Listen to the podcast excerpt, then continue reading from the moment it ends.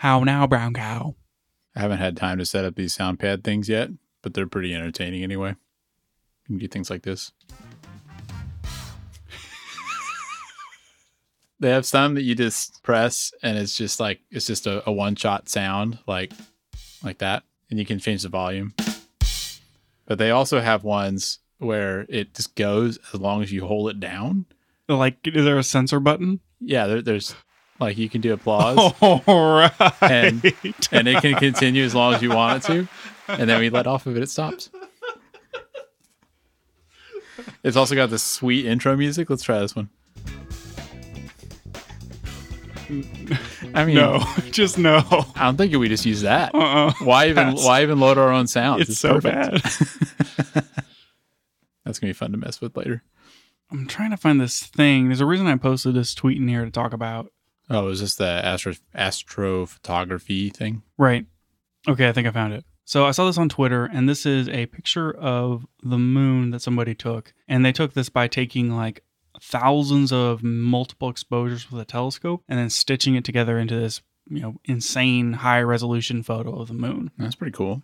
And the conversation as it went down in the thread was like, oh, wow, this is cool. But what if you used a higher megapixel or like a bigger sensor or something in order to capture this? Then you'd have even more detail. And the response was something along the lines of that they get more detail with the smaller sensor because of how they have to reframe it and the upscaling and stuff. They can't really do more than like 2 megapixels at a time. Oh, like it's like a computer power limitation, something like that? No, it's more of like a telescope and a diffraction problem. Oh. And so like because of the way that, you know, diffraction and resolution is and like how they have to upscale it, it's like they have to use a small sensor and they have to use a small resolution. And if they tried to shoot like APS-C or full frame at 24 megapixels or 48 megapixels, it basically would fall apart. Interesting. And so I thought it was kind of an interesting read as far as like how they did this, you know, super detailed shot of the moon and all the little mini pictures that they took in order to stitch together, but they had to use like lower resolution and this sort of thing. Huh. Yeah, that's really interesting. Yeah. It kind of feeds into this other interesting thing that I wanted to talk about. Mm. Are you familiar with Silicon Imaging? Not really. Tell me about them. Okay. So they used to make... I guess they're still around, but they used to make digital cameras. Okay. But the main thing with what they did, and their main camera, like the only camera they made, was a cinema camera, and it was the SI2K. And it was a 2K, you know, like one of the first, you know, circa 2005, 2008 digital cinema cameras. And their whole deal was like, here's the sensor, and then we're going to run off the the sensor module, just like the raw digital film, whatever, like raw footage off of this straight sensor data, and we're going to feed this into the camera body, and then the camera's going to have like an Intel Core 2 Duo processor that does all of the raw processing to take your whatever digital negative and then create, you know, here's the look to fit out to the monitors, but then it's saving the raw footage to the drive, you know, in the camera. Well, that sounds like, a little familiar. Yeah, and so like you have raw footage, but then you have this, you know, look that's applied like a LUT or something out to the monitor. But they did this all with an Intel CPU, and they made it so that you could, instead of running it to the camera body, you could take that, whether or Ethernet or whatever it was, output, and run it to any Intel computer and run their software on it. And what I learned recently was that for the movie Slumdog Millionaire, in order to like get a lot of the on-the-ground shots for that movie where they wanted to be like less intrusive, they built a custom backpack with a MacBook Pro in it. And then they use like the little sensor module and the lens and a gimbal for like, you know, here's the camera piece. Yeah. And they ran that to the backpack to this computer. Cool. And then that's how they filmed it. So they had this guy with like the computer backpack on. That's basically the brain of the camera and the lens and everything. And then they stress tested it in a sauna. And they found out like, oh man, these things are just going to shut down. And so what they had to do is they had to pack it with dry ice in the backpack in order to keep the thing from overheating. And apparently they used like 45 pounds of dry ice a day while they were shooting in this like super insane setup. And I love it. So they wanted something inconspicuous. So they have this backpack and it's smoking because dry ice is in it. Yep. Yeah. Like, get down. No, he's fine. So I thought that was absolutely insane. I love crazy, you know, like, oh, we're going to film this thing. So we got to rig a Red Komodo to a drone, or we got to build a custom, you know, PC camera rig with dry ice. I love stuff like that. So Well, and that just sounds cool because it's kind of like way ahead of its time. I mean, I said it sounded familiar because it sounds just like the Ronin 4D with the little like flex cable thing. And we also know about like raw recording to SSDs and all that. And this was like the first version of that stuff. So it's really cool. Yeah, it's really neat to see where it's coming. It does feel like if this was reshot today, they could just use like the Ronin 4DS and like it would be exactly the same thing. Yeah. So, well, that was pretty cool. I went to Silicon Imaging's website, which still exists, but I couldn't view all the content because I don't have a Macromedia Flash player. Oh. I guess that tells you how old it is. Yeah. So I don't, I think you sent me a link to one of these things that you could buy for like less than $1,000. Yeah. $800 on eBay, man. Get on it. I'm really into this whole like strap a Mac to a sensor camera rigging solutions. And I think we need more of that on the market. Didn't you find a shoulder rig that a guy did where he literally has a Mac Mini on the shoulder rig? Yes. It's too good. I love it. People complain about that shoulder rig I built and they're like, it's too heavy. And it's like, at least it doesn't have a MacBook on it. Come on. So complaining. Yeah, so I thought that was really cool. I didn't realize they went to those kind of extents. Man, it's so much is like crazy BTS stuff with movies. I don't think it gets enough attention. Yeah. You just imagine that everything's like really clinical and like it's just a camera on a tripod. It's like a camera. They did this shot. And it's like this person was standing on their head. Or like whenever they do all those crazy stunts and the camera's following somebody. Yeah, you're like. Yeah. That guy did. Someone else did that, but with 100 pounds of gear. Yeah, not even impressive yet. You see the people like flying on wires across scenes and stuff while holding the camera. Yep. It's nuts. Mm-hmm. So I'm just so cool. Really impressive. So you need to get on that level. Working on it. Welcome back to the Camera Gear Podcast. I'm Daniel. And I'm Lucas. And we're back today to talk more about the gear we use for photo and video. All right, well, let's talk about some serious topics today. So, as we all know, Sony cameras. As we record this, Sony Camera Camp is happening right now. Why aren't you there? I don't know. They didn't. I think our invites got lost in the email. Must have happened. We should really be checking our spam filters because we probably missed out on that. Oh, yeah, no, look, it's right here. Yep, definitely missed it. Oh, man, that's... Now I feel bad. Jeez. Oh, well. So, Lucas, what do you think they're talking about at Sony Camera Camp? Well, I mean, it's a bit early for camp, so they're probably not talking about, like, how sunny it is or how hot it is. They are in San Diego, though. They're in San Diego, California? Yeah, man, they probably are talking about how good the weather is. Just a lot of that. Maybe a little bit of, like, oh, man, Sony's the best. Oh, I just love Sony cameras so much. Just like that sort of thing. Yeah. That sounds about right. Yep. That's why we're both jealous that we don't get to go to Sony. Yeah, exactly. I mean, that's this podcast. Sony Cast. Yeah.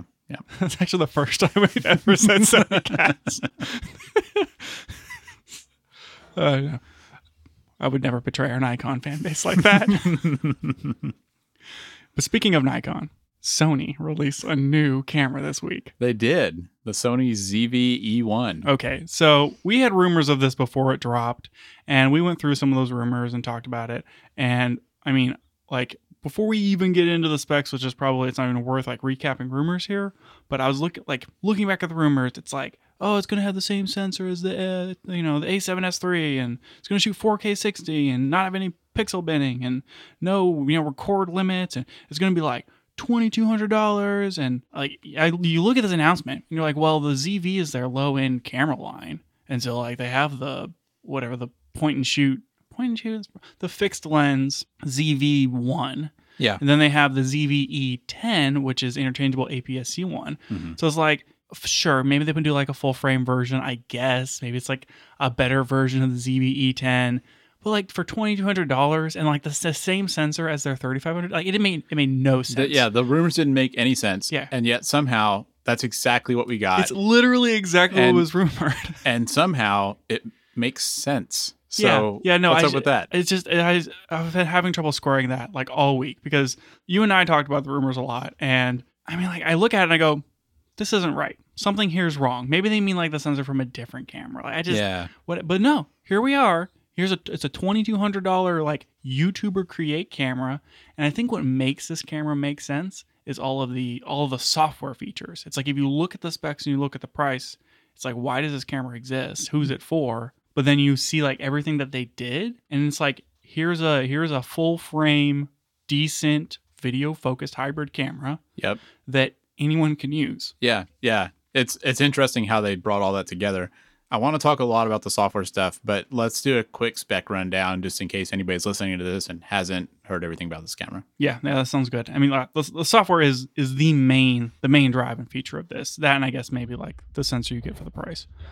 Okay, so specs, just real quick. It's about almost 500 grams. It's a really small camera. Sony's saying this is the smallest full frame camera with IBIS that you can get. So it's like it's a little bigger than like the Sigma FP, but so, smaller than the A7C. But it's smaller than the A7C. And so for size comparison, it's like a what was that? XT, it's not XT, XE. XE4.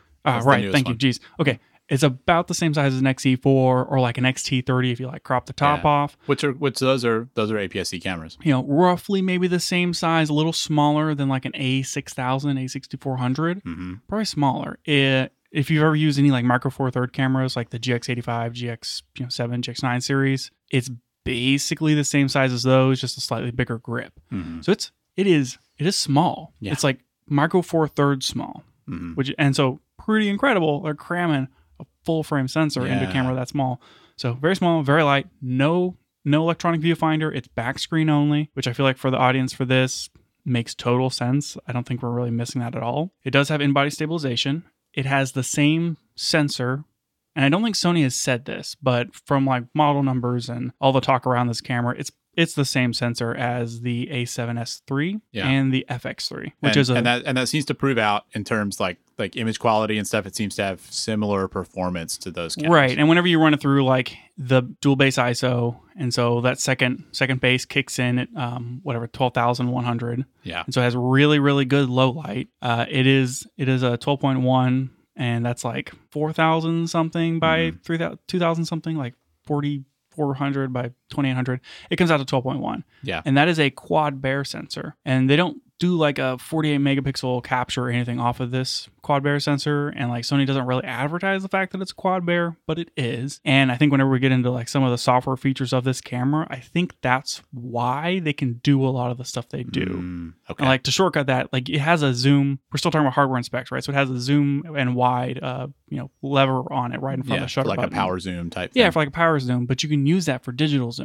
where you can bring it from, 1x to 1.5x, and you can do that in 4K, but 4K from the resolution, which is like 3840 by 2160, if you do like the width, it's only like a 1.1 that you can actually crop in on that sensor before you have to start digitally cropping.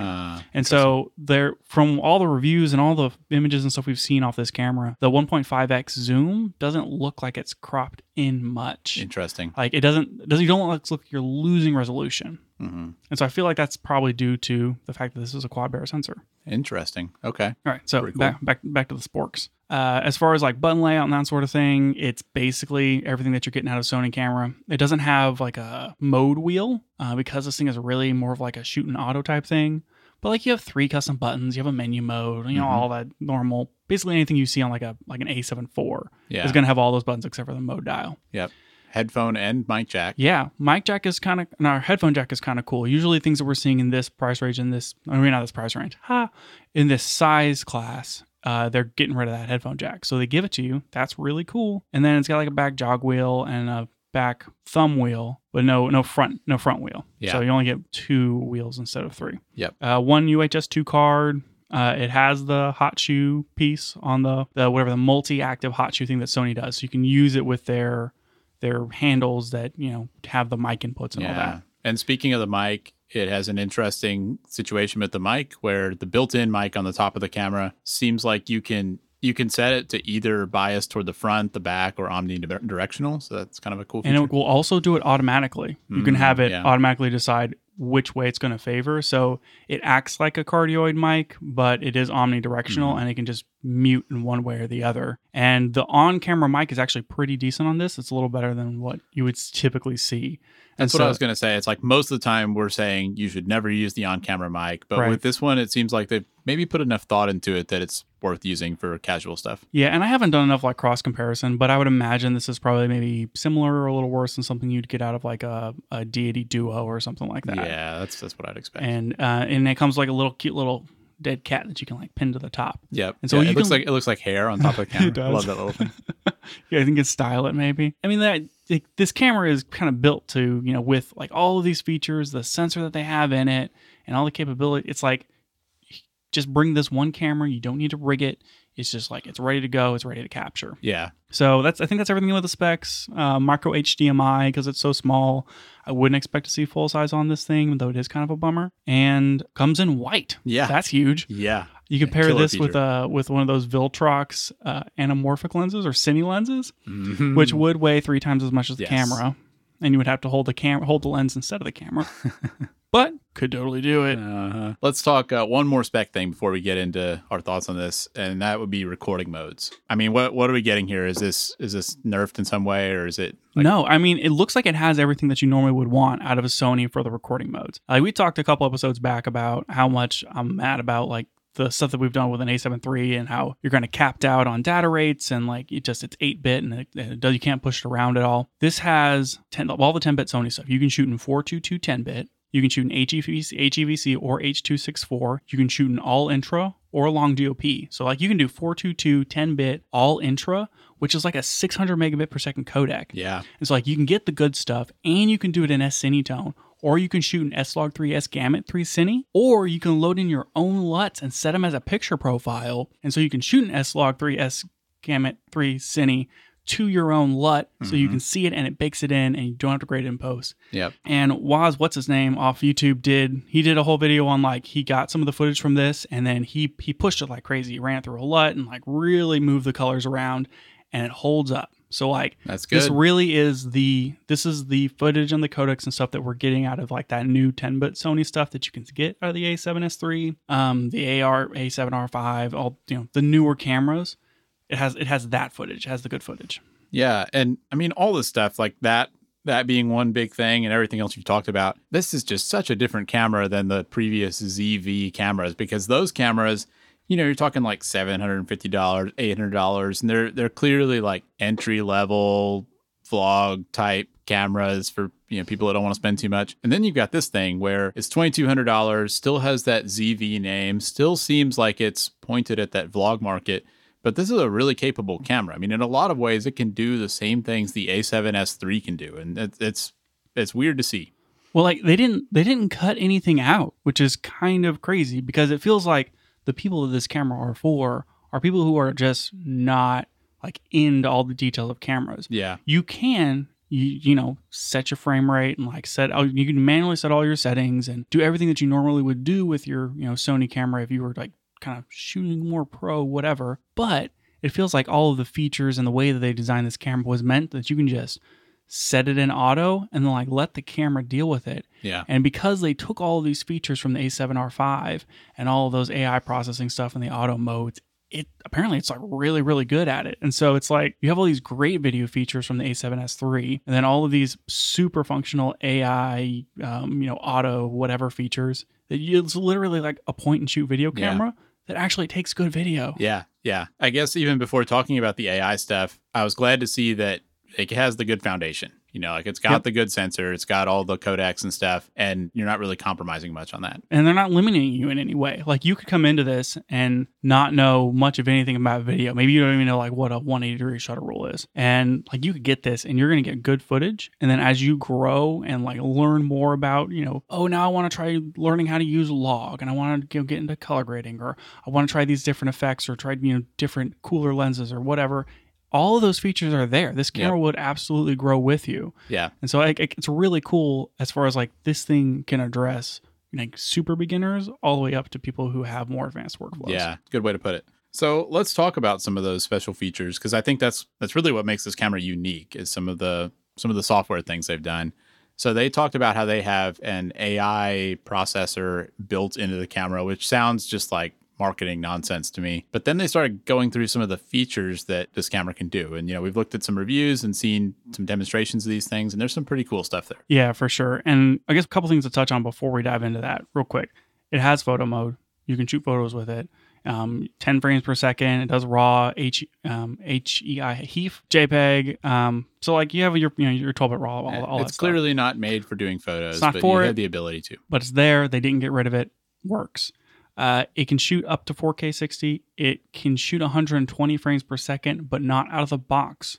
And I think that has to do with like markets that they're selling it into. And so like you have to pay a cost upgrade to unlock the firmware to shoot 120. We think. They haven't released that firmware, so we don't know. Okay, so we don't know if it's paid or not? Yeah, is that the question? I think that's right. But it's probably going to be restricted based upon sales region. Yeah, which is kind of weird, but... Yeah, so those are just kind of worth noting. Never buy something based on promise of future features, because right. You know, who knows? But like they're marketing this as a vlog camera, so we're going to be talking... basically about video stuff almost this whole segment. Yeah. So right, AI features, things that it can do that are kind of cool is one is the scene recognition, and it has all these different kind of scenes built in. Like you can say it'll do like product mode, it'll do like backlit, portrait, like animals, scenes as far as like, oh, this is a landscape, this is like a park, or outside, inside, low light. It has all these different scenes that are, typical of Sony, but it can, try to automatically pick those scenes and then expose for it. Mm-hmm. And it seems to be pretty decent at it, so that if you don't really know that, like, how am I going to expose like this shot in a car where like I have this really bright background and dark inside. You can kind of just let the camera figure it out. And the product mode, I think, is something that we've seen some on other cameras, but mm-hmm. that's something that comes up a lot because you see people on YouTube holding things up to the camera and they're putting their hand in front of their face so the camera won't focus on their face. Right. And so stuff like that's handy. And this one, like, you just basically don't have to do it anymore. Yeah. And then it has these other features where, like, we talked about the zoom, where it can zoom into 1.5 digitally without really too much... perceived resolution loss. But that's a cool feature because we've used Sony cameras before that have a crop mode like that. Right. Even the Fuji XH2S can do that. You can press a button and have it crop in on the sensor a little bit. But this one is unique in that it looks like a zoom where it's right where you don't just crop in. You have like a smooth zoom into that thing. And I thought that was a really cool feature. Yeah, it is pretty neat. And but then like they use that where like you can have it go into 1.5 or even less and then it's like set a frame and then have it track you through a frame. So like it like you walk away, it zooms in, you walk closer, it zooms out. And like if you move within the frame, it will reframe around the sensor and like follow you kind of thing. And it seemed like it worked really well. Like in the tests I saw, it was actually holding people in the frame. And you could totally imagine uses for this where you just set your camera a little bit wide and then let it follow you around. I mean, that's super cool. The tracking was extremely good. Yeah. Though it looks really weird. I don't know if you caught that, but like all the videos that I watched where people were testing this feature, the motion in it looks very fake or digital. Yeah, it has like this strange, like tracky, slow-mo-y trailing. Like they're like ghosting behind the person whenever they move. I think there are a lot of settings that you can change on it. Like in Gerald's video, he said that he thought the shutter speed was too low in his. Yeah. And I think that you can actually adjust things like the tracking speed. So maybe people just haven't really dialed in on it yet. Yeah, not really optimized yet. But like, and it's never going to look exactly like having somebody on a tripod follow you because you're not getting the parallax of like the scene moving, behind the person. Like you're going to be able to tell that it's different, but it looks really good. Yeah, it's pretty impressive. Another thing that they're doing is you can have it automatically change your f-stop based upon the people in the scene. Yeah. And so if it's just one person, you can have it shooting at what like f2.8 or f1.8 or something. Then another person comes in and it recognizes the face, recognizes it's a person, and then it will adjust the f-stop slowly. Not just like snap, snap, snap, but it will basically like a rolling iris and expand the frame so that you can see it. And like it'll try to maintain exposure, so it doesn't look like you're like stop changing too much. It's gonna adjust your ISO and everything as you're changing that f-stop, and then just deepen your depth of field so you can see both people. Mm-hmm. And you could imagine uses for that, even for people that know what they're doing, because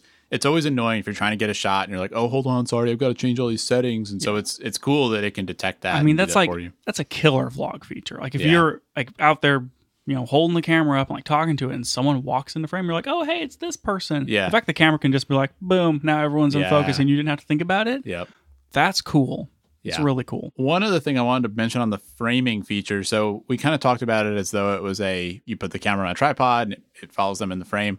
But another use I saw for that was that you can be tracking somebody and you can use that framing feature to hold them in the center of the frame. So basically it's like tracking way better than you could. Right. And I was again thinking of that in like the vlog context, where that's something you see a lot in vlogs. Somebody's like, oh, look at this person doing this thing. And, if the camera can just do that for you, like that's going to help you catch that moment. You're not having to say like, oh, hey, can you go back and do that again to get the shot? Right. It's just a lot of really helpful things like that. It's also, you can use it for like slides and stuff like that, where we didn't have any talk about stabilization, but it has stabilization and then enhanced stabilization and then like this like super stabilization mode. But you could even use this like framing feature on top of the stabilization mode so that it's almost like an extra level of, you know, digital stabilization where you've cropped in and you don't have to worry about what's happening outside that frame. It seemed like that worked really well. Yeah. Yeah. Right. And you can use it as like a, like you can walk next to somebody and do like a panning shot or a slide shot. Yeah. Well, and even just being able to introduce zoom as part of stabilization is also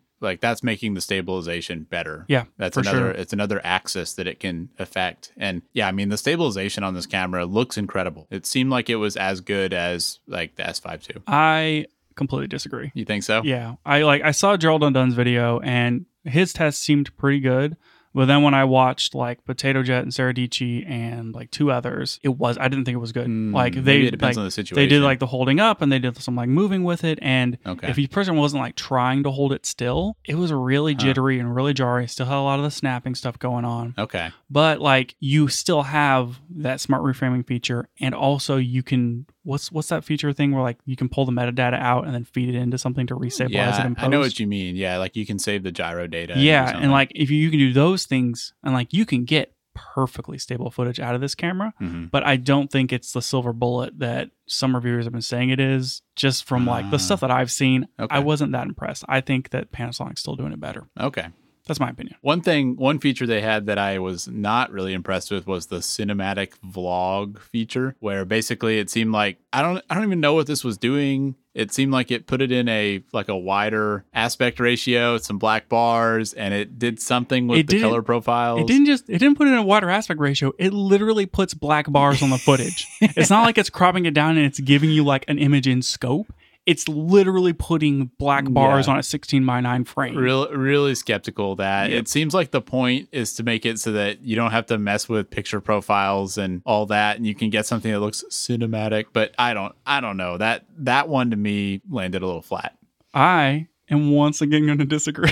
You think that you like those black bars? I think the feature is absolutely stupid, and that if I wanted to have like a cinematic video, I would shoot it with as much data as I could, and I would do all of that greedy stuff in post and make it look how I want to.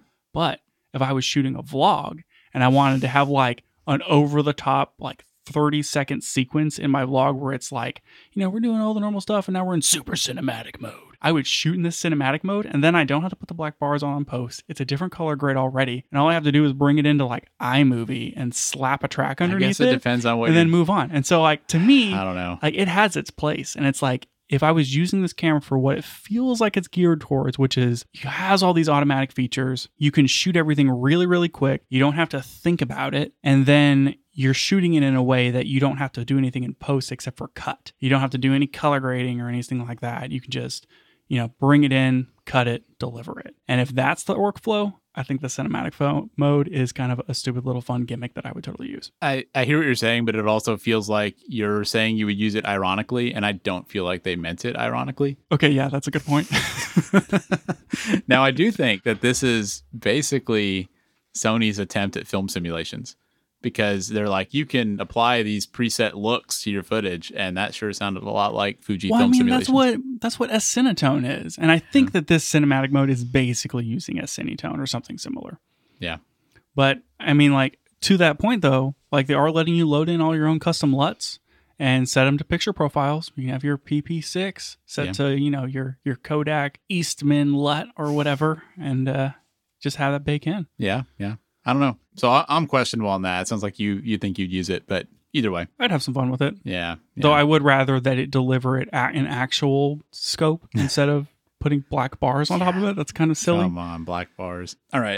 Anything else on the AI stuff? Man, let me just do a quick run through on this feature. So it's got all the AI autofocus stuff, human detection, everything that we saw in the A7R5. It's got focus, breathing, compensation, I believe. It has the multi-face mode stuff, and then you can also, when doing multiple people, you can pick a person and have it always favor that person or always lock on that person. It's got the smart directional stuff. It's got cinematic mode. I mean, I think we've covered a lot of what's really important about this, which is that it has all these extra like auto modes, and I think that The Verge, Becca from The Verge did a video, and she was like, I went out and I did a vlog and I set this thing in auto despite every bone in my body wanted me to not do that. And I just recorded. And the vlog turned out really good, and her footage came out really good. Yeah. And I'm like, that feels like that's what this is, all this auto AI, whatever stuff is kind of built around. Delivers on the promise. It does. Yeah. And looking at the buttons and looking at the layout on this camera, changing modes seems like it's kind of a pain because there's not a mode dial. Yeah. You can just like flip the switch from video, scene, or photo.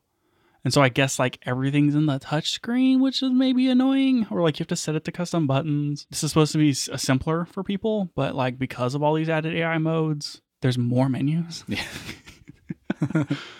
All right. So let's talk a little bit about some of the problems with the camera, and then maybe we can end by saying, you know, who we think it's for. Do we think it's something that people should be looking at buying, that sort of thing? So there were a couple of problems with this camera. And like for me, with the type of filming I do, there are a couple of things that I felt like personally were deal breakers. One was that you really can't record for too long in some of these higher codecs just due to heat, because this camera is so small and it doesn't have the cooling fan the FX3 has.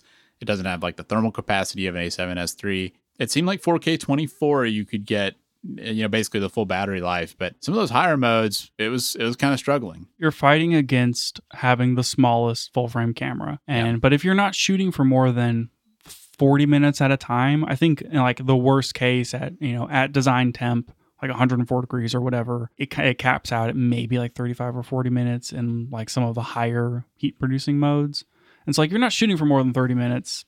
It shouldn't be a problem. I don't know though, because like, did you actually watch anything from anybody that was in temperatures like that? Well, I know that Potato Jet stuck it in his incubator. Okay, and that was pretty hot because when he wasn't shooting in the like, he was shooting like 4K 24, like the low end mode. He wasn't shooting in like the higher, you know, data consumption modes. I know when I watched Gerald's video, he was doing things at like 75 degrees. Yeah, just Fahrenheit, room temperature. And, you know, and like in 4K 60 and stuff, it was, you know, well under an hour. I mean, it's like 30. I feel like he was getting like 30 or 40 minutes. Yeah, somewhere around 35, 42 for most of the modes. And that seems fine. But my problem is, well, what if I'm shooting in 100 degree temps? One thing that was interesting is he had a video that he shot at like 73 degrees. And then he shot it at 75 degrees, and it was like significantly less on the time. Right. And I noticed that. If that was making that much of a difference, I was just like, man, what's going to happen if it's 85, 95? Because sometimes we shoot in those environments. Right. So. But then at the same time, Potato Jet got like 40 minutes at 104 degrees in 4K 24. Yeah. Long GOP, whatever.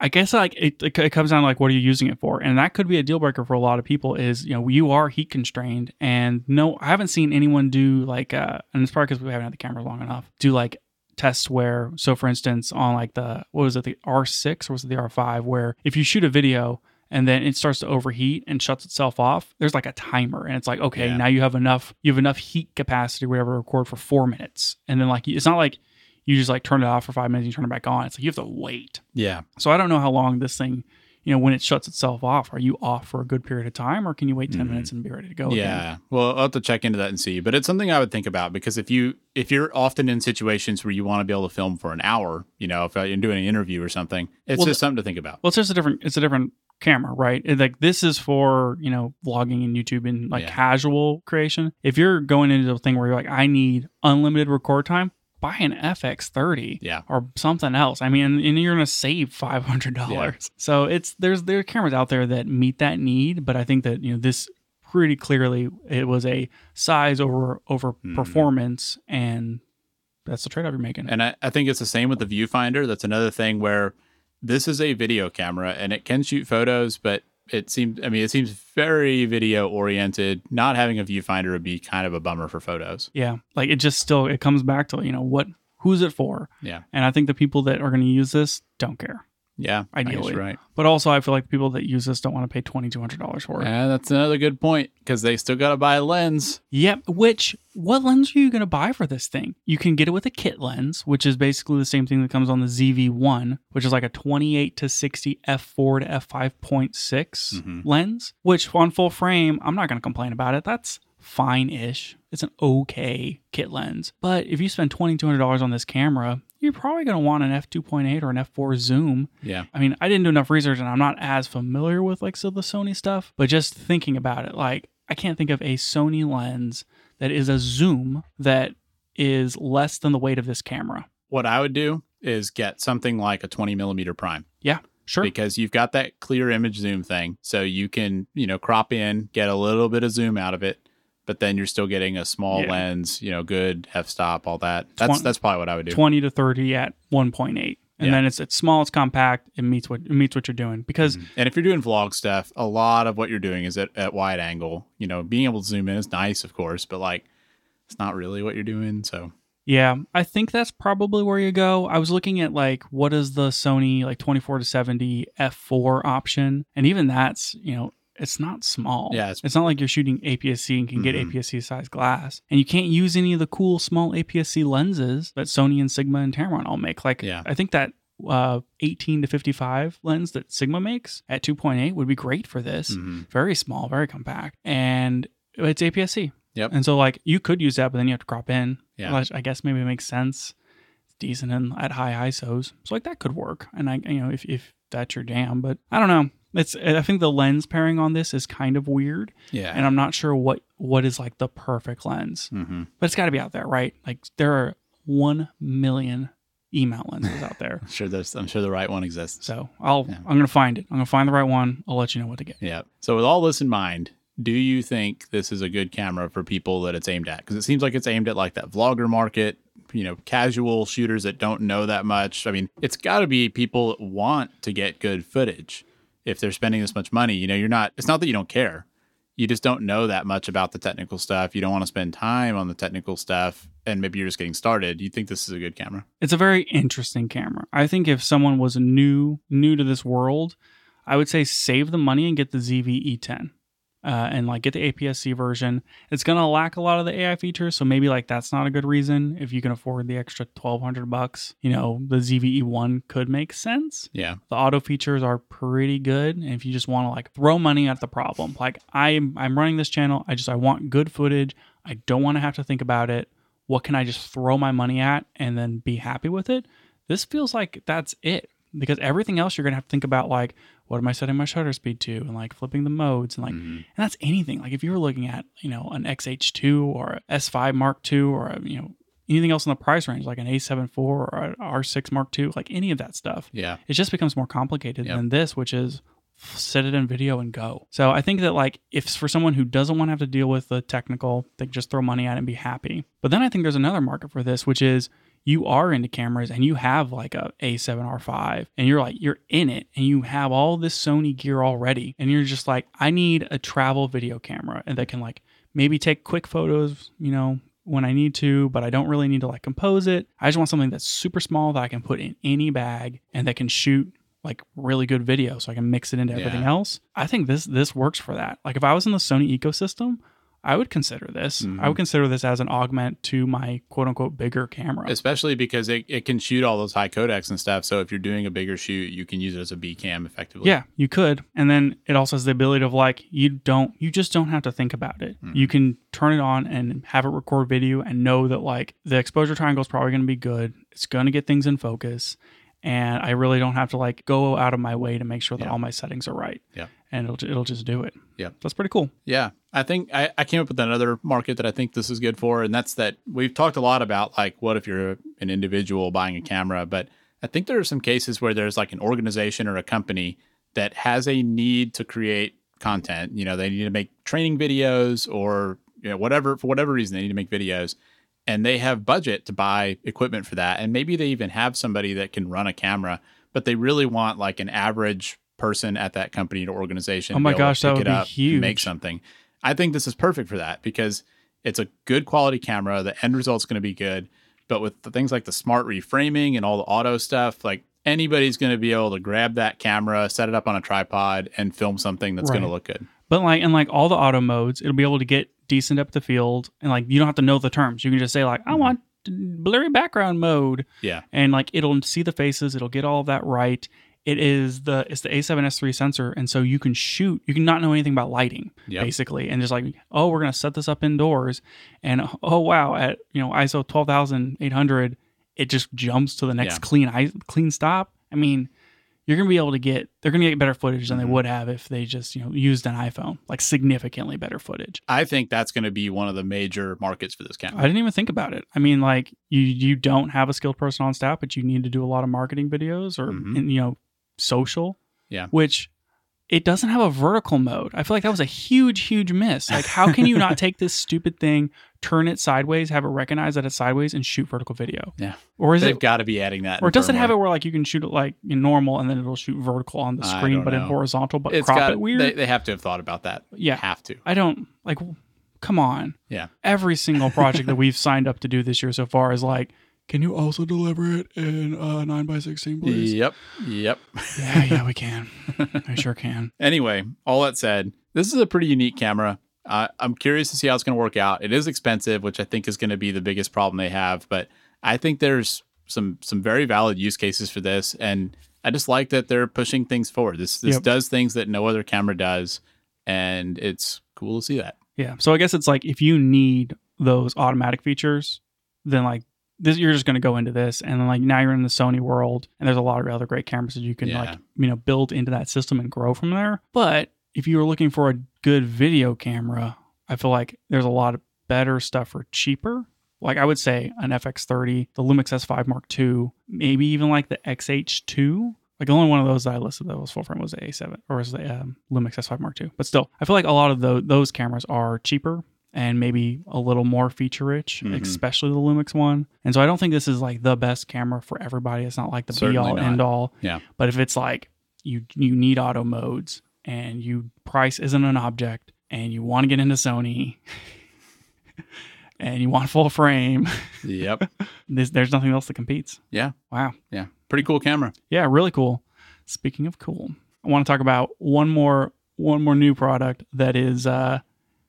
maybe even cooler than this. This is the Luminarc automatically adjustable diffusion thing. And so it's this like rectangular panel that you shoot your light through. And then you can, you know, that fogging glass stuff where like it's like turns fogged and then turns clear based on like electrical current through it. Right. It basically does that, and you can adjust the diffusion. Oh, that's cool. Using like, so you point your light through it and then you can like tweak your diffusion. Huh. And then you can buy them in like 24x36 or 40x40. That's pretty cool. Yeah, I thought it was stinking neat. Yeah. So let's think through some caveats here. So first off, why not just have an adjustable light and adjust the brightness of the light? Because you want to adjust the softness of the light. It's not about the brightness. Oh, okay. It's about the softness. Okay. So there's a difference there. Next question: do you think this affects the CRA? Well, but yeah, I mean, it has to. Anytime you run the light through something else, it's going to affect the color accuracy, and it's going to affect the brightness and all that sort of thing. According to this, I know you asked about CRI, but as far as brightness, at 100%, you're getting 79% pass-through of light. Okay. Hmm. And at 1%, you're getting 92% of pass-through of light. Interesting. So, you know, it's going to cut your light power through the diffusion by up to a quarter, but like that's what you expect whenever you're running through some sort of diffusion. Yeah, you don't expect it to be perfect, obviously. Like 100% would be no diffusion. It's pretty interesting. Yeah, I think it's kind of cool. I mean, it's, I don't know. In most cases, I'm like all the diffusion or none of the diffusion. I don't really have a point where I'm like, this light is too soft. Maybe we need to be less soft. Yeah. But I guess if like you're in a situation where you just want to set everything up, like you got this, you know, studio A-roll shot or whatever, and or maybe like you're rigging it out and you don't quite know exactly what you need and you want to be able to mod, you know, adjust it on the fly, this could be a lot easier. Yeah. Yeah, maybe so. I don't know. It's really expensive. Oh, yeah. I mean, it's like, you know, almost $2,000 or something like that. Yeah, more than that. No, like the 24x36 is a little under 2,000. The 40x40 is 3,168, which is really high. Yeah, so, not cheap. Yeah, definitely a pro level thing, but it's also something that hasn't really exists before. I mean, I haven't ever seen anything like this. Yeah, same.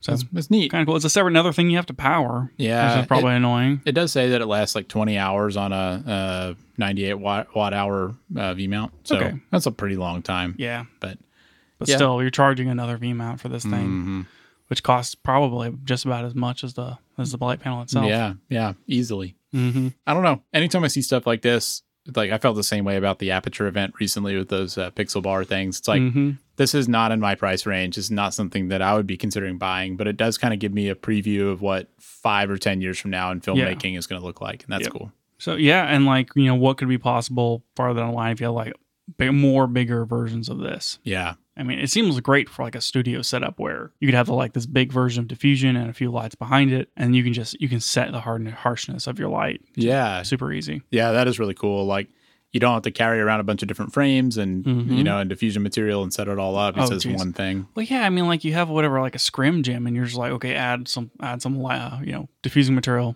Nope, not enough. Okay, add some more. And like you're like, how much Velcro do I need? Yeah, and like maybe in between you're having to take it off the stand and stuff to do it. Yeah, so this does seem easier for sure. I mean, if you're doing that all the time, this is probably worth the money. And if you're on big shoots where every minute is costing you however much money, you know, it makes sense. But it's just not something that like you and I are in a position to use for the stuff we do. No. But I hope someday it is because I think it's cool. Yeah, it's cool, and it's, you know, a first of a new product basically. Yeah. Neat stuff. All right. More in the vein of lighting. Want to talk about some pretty crazy new tiny little baby lights from, Oh man, you didn't practice this, did you? We're going to go with that. Yep. I think you got close enough. We're going to go with that. Okay, cool. Yeah. From that company. They make the crane and other things. Yes. And now they make a 100 watt light that is, it's like, it's flat. It has like a propeller fan in it, and it's 100. I already said it's 100 watts. 100 watts, but it's like just like you can just like slide it in a bag. It's like 6 inches by 5 inches or something like that. It looks like a point and shoot camera. Yeah, it does. It's just like the strangest looking thing. Like you just have to pull it up in the show notes, and it's here's a pocket light. You know, maybe it's not as accurate as like a 100 watt Amaran or something like that, but it's super small. It's, you know, has a decent SRI, CRI, and, you know, you can slap all your modifiers on it. You can put it in your backpack. Pretty cool. Yeah.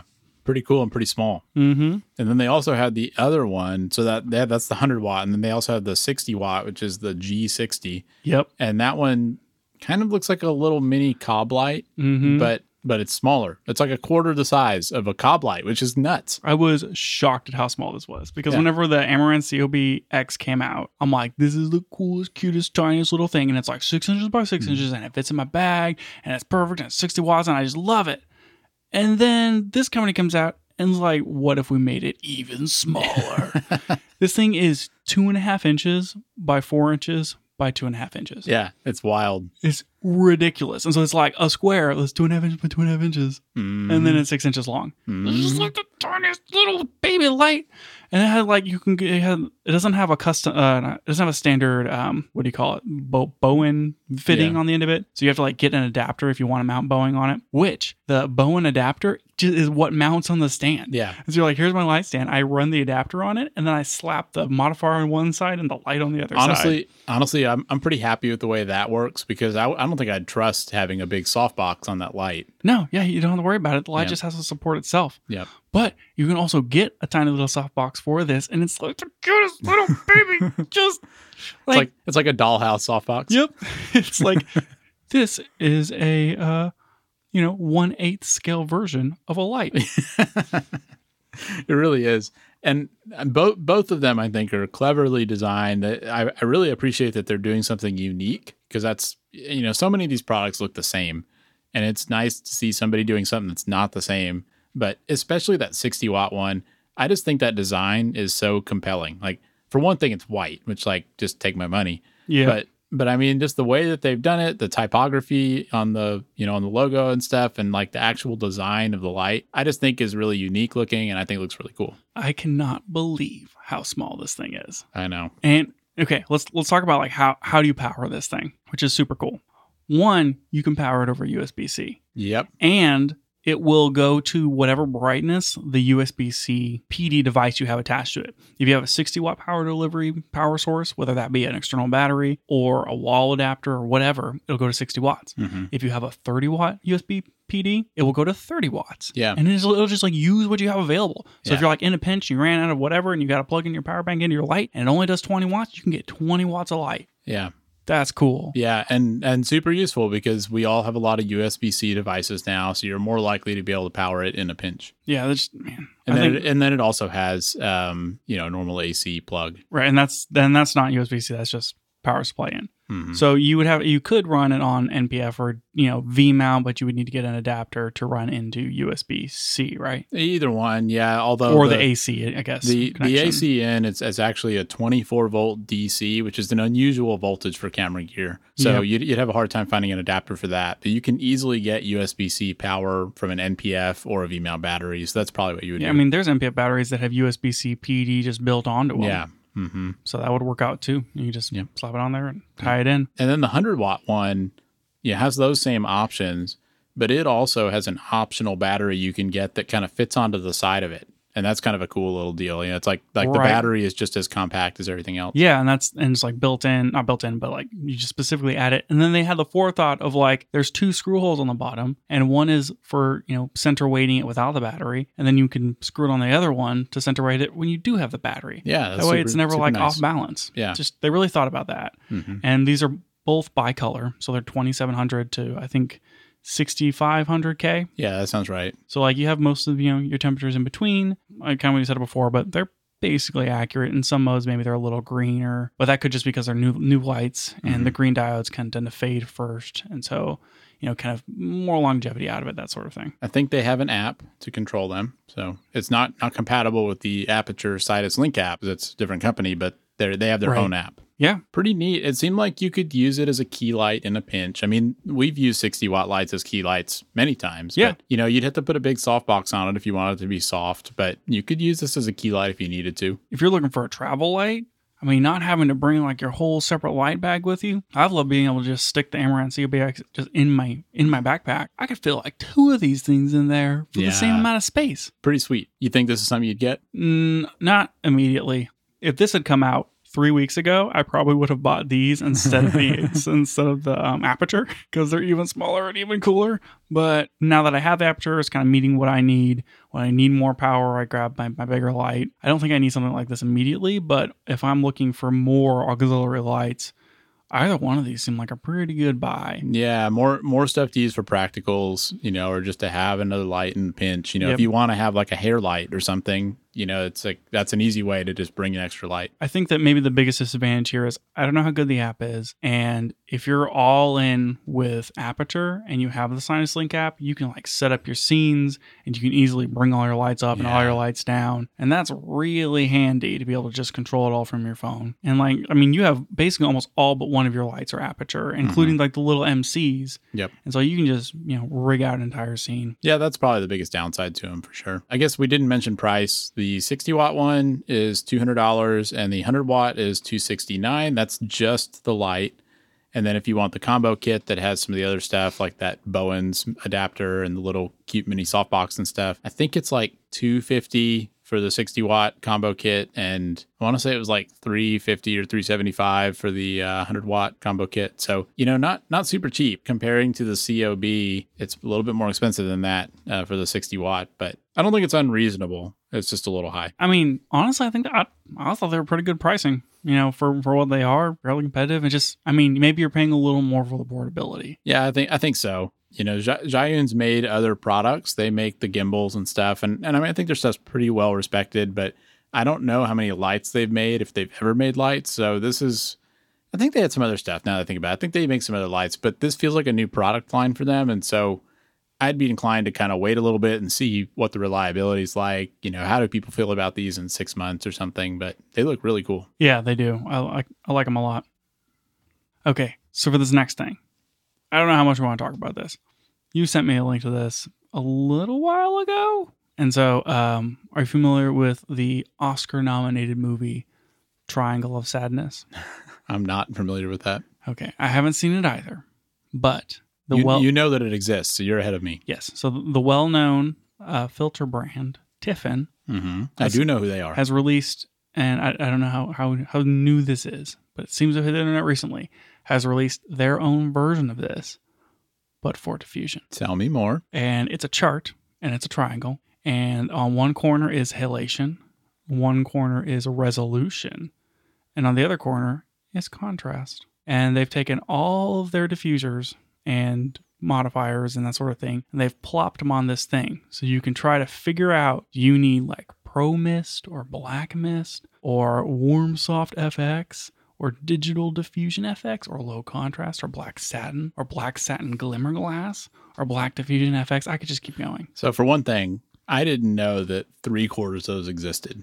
There are so many different types of diffusion. And I'm like looking at this, I'm like, okay, halation, I know what that is. That's like where like your light splits and like you get the red fringing around high contrast imaging whenever you're backlighting. Cool. Contrast, sure. Darker, lighter. Maybe it's like deepening shadows or something. Or is it affecting contrast negatively or positively? Is it less contrast? I don't know. And then there's, resolution. I guess that's for if you're trying to soften up the image because you're adding diffusion.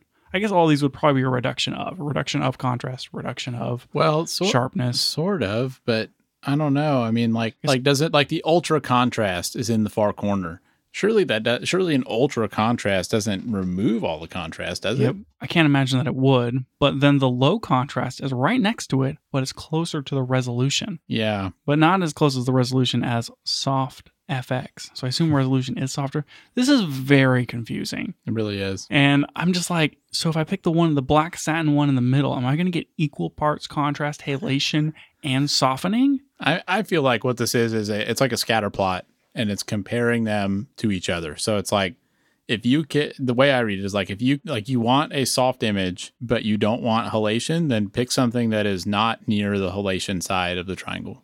That's what I'm assuming that means. But then they also have this legend over here because each circle on this is a different type of circle, whether it be like a hatch circle or whether it's white or yellow or double line. And each of those has a different type of diffusion. This, I love charts. And I could stare at this thing for an hour. I'm surprised you haven't already gotten it printed and put on the wall and, just live your life around this chart. That's a pretty good idea. Yeah. So I have spent a lot of time looking at this thing. And I still don't understand it. And two, I can't decide what the best Tiffin filter is for me. Yeah, I mean, that's the problem, right? Because I came across this while I was thinking about filters, and I've kind of been interested in trying a black pro mist filter because it seems like if you're filming people, it'd be kind of nice to get something that just smooths out wrinkles, takes away some of that digital sharpened, over-sharpened effect. Mm-hmm. It's I want something that gives a subtle effect, but not like this super stylized, touched by an angel nonsense. Right. But for people playing along at home, black pro mist is squarely in the halation corner of this triangle. So that may not be the right choice. It seems like it's not. So you're looking at something to basically soften the image, but without giving it a glow. And so I have what's it called? It's by Moment. You have the Cinebloom. Cinebloom. There it is. Yeah. I have a 10% Cinebloom. And that definitely blooms.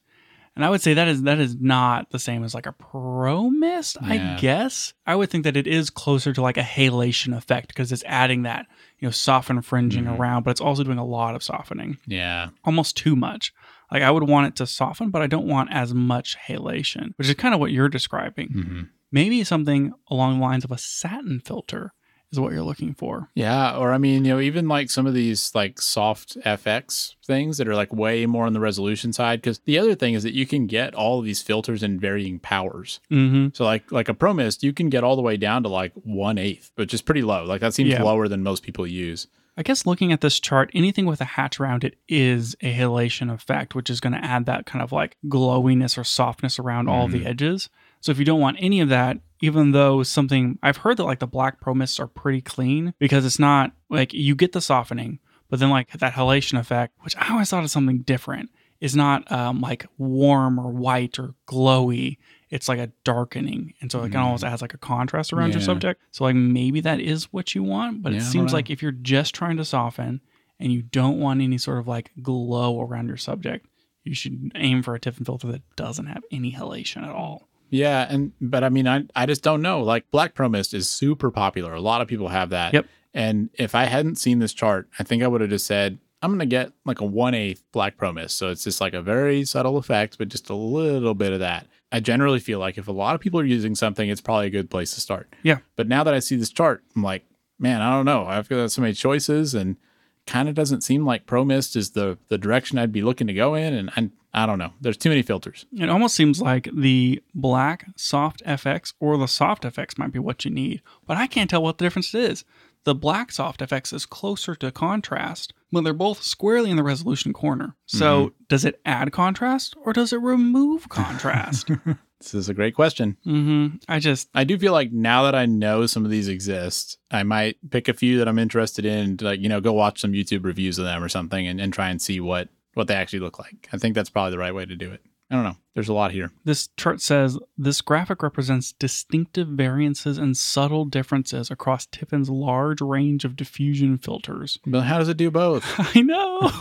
Each circle represents an average of that filter's particular effect. Very confusing. This will be linked in the show notes. I've gone back and forth whether or not I should link it at all, because some of our listeners may look at this and then never stop looking at it. They'll just be drawn in. Yeah. Days will pass. We'll have to snap our fingers at the beginning of the next episode to break them out of it. Yeah, that's what's going to have to happen. So it'll just be a week and then they'll be out of it. Man, there's some pretty funny names on these filters though. Like HDTV/VFX. There's an HDTV VFX one. Where is that? Yeah, that's a sixth from the bottom on the list on the left. So like HDTV, like what year is it?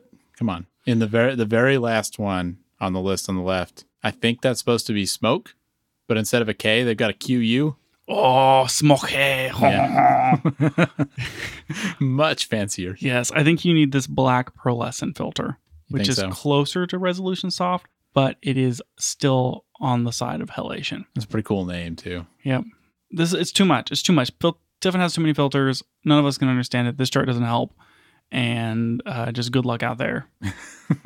Well, I'm glad we're able to provide people with such sage advice on this podcast. Good luck out there. Yeah, geez, it reminds me of like color grading and stuff. And like when you spend a lot of time like looking at footage or doing grades, it's like you can basically tell the difference between like, okay, here's my offset, and I'm going to take my green, I'm going to crease it by 0.01. Mm-hmm. Yeah, I can totally tell that made a huge difference. And it's like, it didn't really make a huge difference, but like you can see it. And like, it's just like the little tweaks kind of get you there. Or like on one of the shoots we were doing, the director guy was like, I can see a reflection of light right there. And I'm like staring at the monitor, looking for the thing that he saw. I'm like, I don't see it. Oh, wait, how in the world did he? And it's like, it's a very practiced skill. Yeah, it's a practiced skill. And and I feel like it's the same thing with diffusion. And like, you have to be like so into exactly like what the edges of all this lit stuff look like and like what it looks like on screen.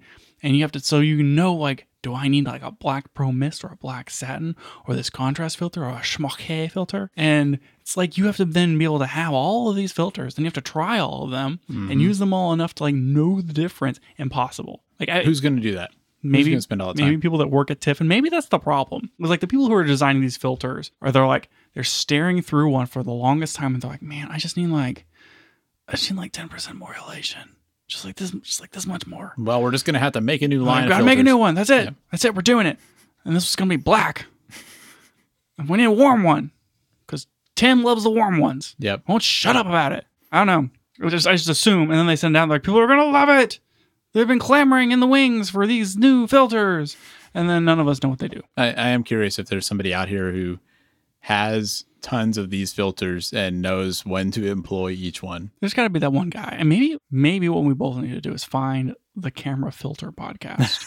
Slightly more specific than the Camera Gear Podcast. They're probably not releasing weekly episodes. I mean, I don't know. I bet like you could go pretty deep. I mean, one per filter. One episode per filter. That's what I'm saying. They probably have like 200 episodes. No, that's true. We just need to find this podcast. Right. Maybe they can guest or something. That's a great idea. Yep. Perfect. Okay. Do that. All right. All you camera filter nerds. Find us on Twitter @CameraGearPod. Yeah. Moving on. Okay. What do we got next? This is all you. All right. Talk to me about this new monitor. Yeah. So have we talked about this already? No, we haven't talked about it yet. Okay. So we talked a few weeks ago about the small HD monitor because we were frustrated for various reasons. One of the reasons was that we did a shoot and you didn't have the right cable and you ended up buying a cable and taking a grinder to it to try and make it plug in. Oh, yeah. You remember that? I definitely did that. Yeah, that definitely happened. It still didn't work after you did that, I don't think. But it worked for a while until it stopped working for unknown reasons. Yes. Anyway, we both had the same small HD focus monitor for quite a while. And Personally, I feel like my frustration with it has just slowly grown over time. I really liked it when I got it. And then as time went on, I started noticing all the rough edges of it. And one of those rough edges is the resolution, because it's only 720p. So that's its first problem.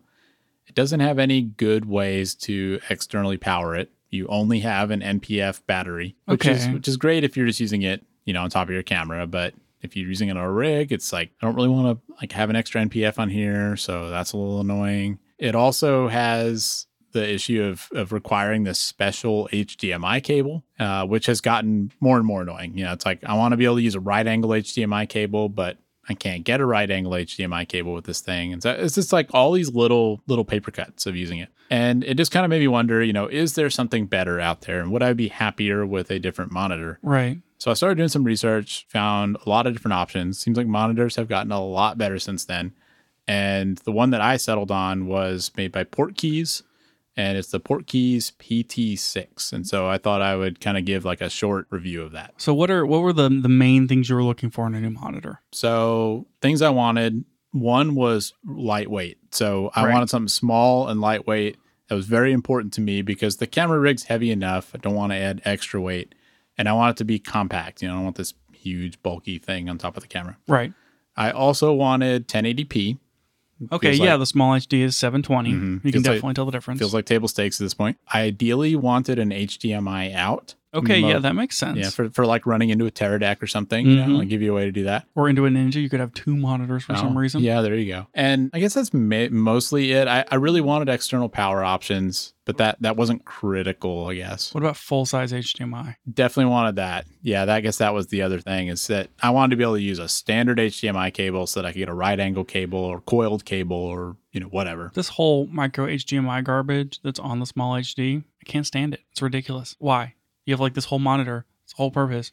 Why would you put micro HDMI on it? Seriously. It doesn't make any sense. Yeah. So I was through with all that. This PT6 seems like it meets all of those, all those requirements. So it has 1080p.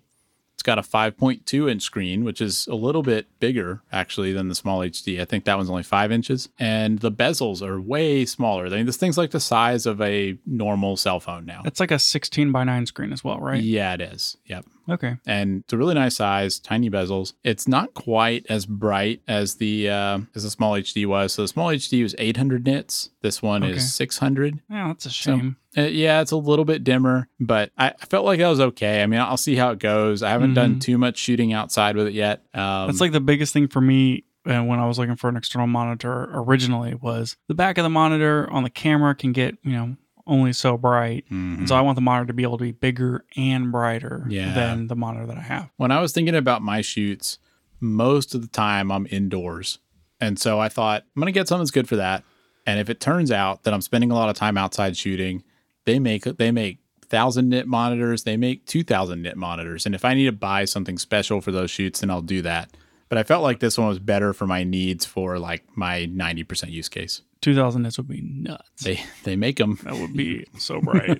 Do you think this is bigger or smaller than my current cell phone? I think it's smaller than your current cell phone. Whoa. You have a 12 Pro Max. Yes. I think it's smaller than that because it's not all that much bigger than my phone, and I have a non-Max. Okay. So. Okay. It's probably around the size of your phone. That feels right. The small HD is absurdly big for what it is. It really is, yeah. So I like how small this thing is.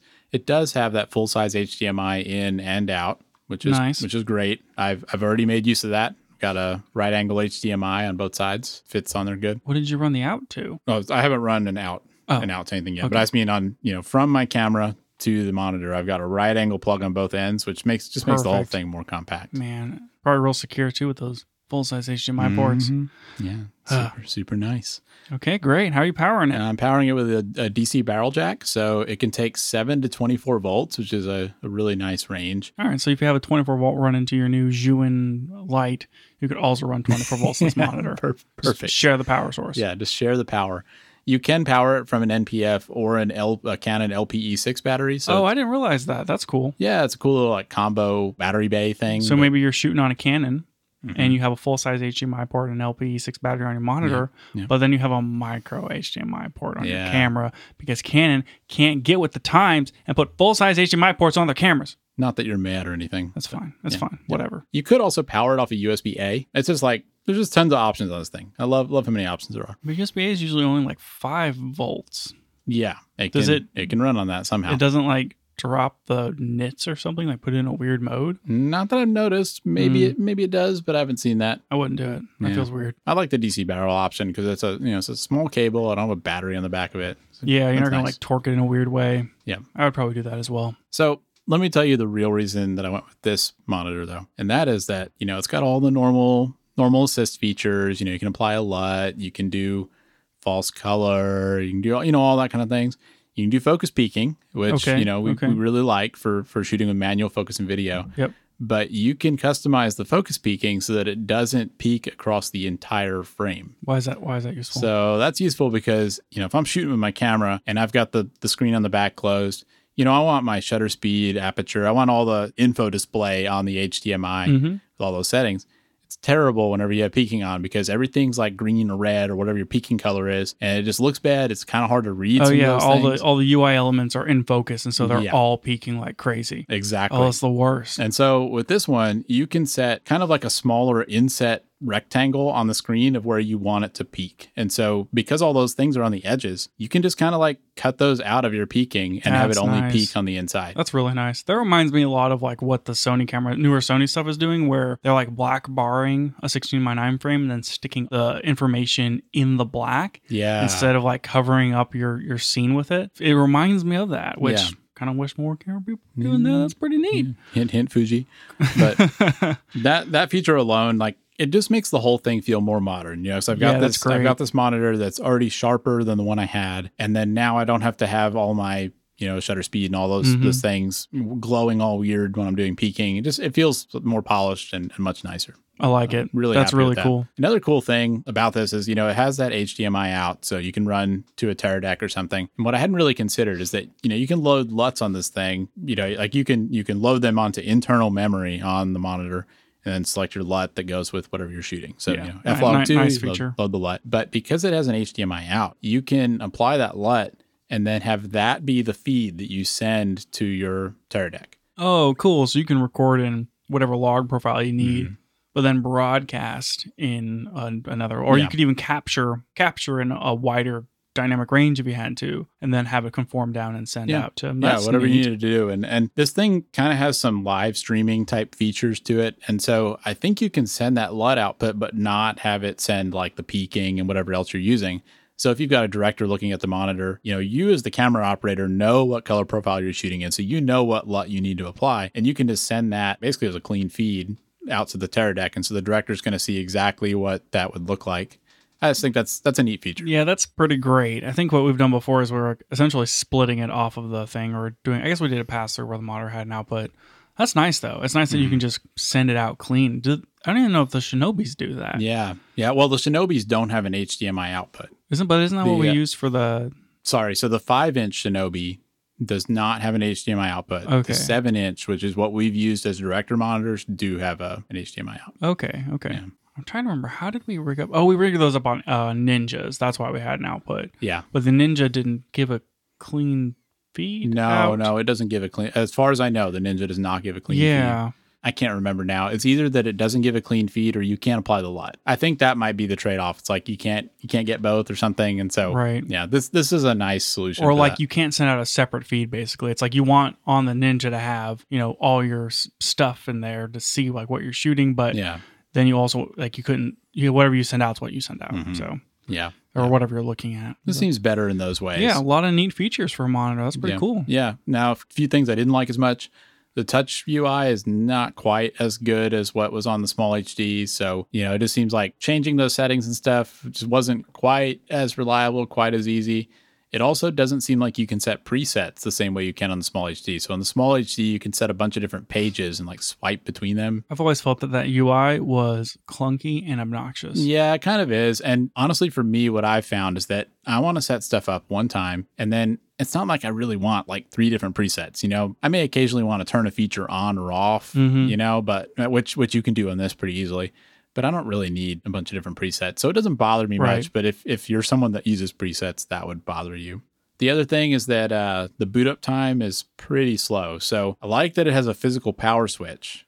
The small HD, it's like a button you hold down. I hate power buttons that you hold down because you never know how long to hold it for. Oh, it's ridiculous. Yeah. And with this one, it's a clicky switch that you click it on and it slides, you know, like into the on position and it's on. Nice. But nothing lights up on the monitor for like 10 seconds. And then finally it boots up and you've got it. And so you sort of know that that's how it works, because the first time you try and turn that thing on, you think like, oh, I didn't power it right. It's not turning on. Well, like if it was a hold situation, then you would be like, oh, maybe I mispressed. And then you like let go and you hold again, but then you start turning it off and that's a whole nightmare. But yeah. So nice. It's a positive click interface, positive interface or whatever. But did you first think it was broken whenever you tried to turn it on? Well, no, I'd read a review that said that. So I kind of knew to wait, but it's just kind of like a weird thing to get used to. It takes longer to boot up than you would think it would. Interesting. I wonder why. Yeah, I don't know, but pretty cool. Also not that expensive. So I paid $170 for it. That's not terrible. When you and I bought the small HD years ago, I got a refurbished one from B&H, and that was $330. No. Are you serious? Yeah. So this is like half the price, new. Jeez. And in my opinion, significantly better. So these things have come a long way. I don't think I paid that much for my small HD. I remember it was like... You're going to fact check this real quick? It was like on sale or something, and then like I don't know. There's no way I paid that much. You got yours after I did, so you probably paid less, but I bet you paid more than $170. Oh, here we go. Shipments on the way. From I bought it from Small HD. Oh, from the man himself. All right, I can view my order. Let's do that. And I paid. Oh, really? I paid $199. Ah, barely over.